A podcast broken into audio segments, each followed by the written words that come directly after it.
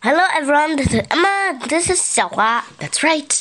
这一次的日常对话，我们来讲 food. Yeah. And we're gonna learn how to describe food. Emma 除了通常用的 tasty, yummy, yucky, delicious，我们还可以怎么说呢？我们可以说， Scrumptious, 嗯，delectable, delightful, savory, splendid, gorgeous。 pleasing, 嗯，也可以说 pleasing to the palate，还可以说 absolutely， absolutely fantastic, 对，还可以用 divine，简直是太棒了，像神圣的一样的感觉。And we can say sinful。sinful 就是犯罪，就是吃的、好吃的，简直想让你犯罪。Well, divine and sinful, these are two absolutely different words, but they can both be used to describe delicious food. And we can use some other words like wonderful, 这个这个这个 pronunciation 怎么这么奇怪？ wonderful.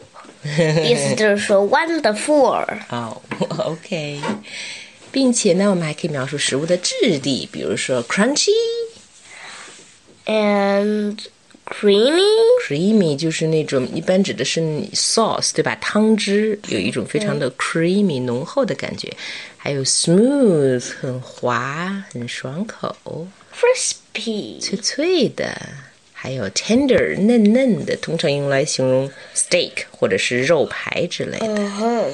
当然还可以说酸甜苦辣，我们就略过啦。Now let's come to our conversation this week, shall we? What smells so good?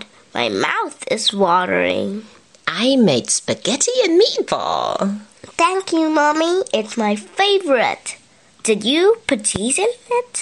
I did lots of it. Great. That's why it smells so cheesy. come, have a taste and guess what I've put in. Well, you've put in spaghetti and meatball. That's a given.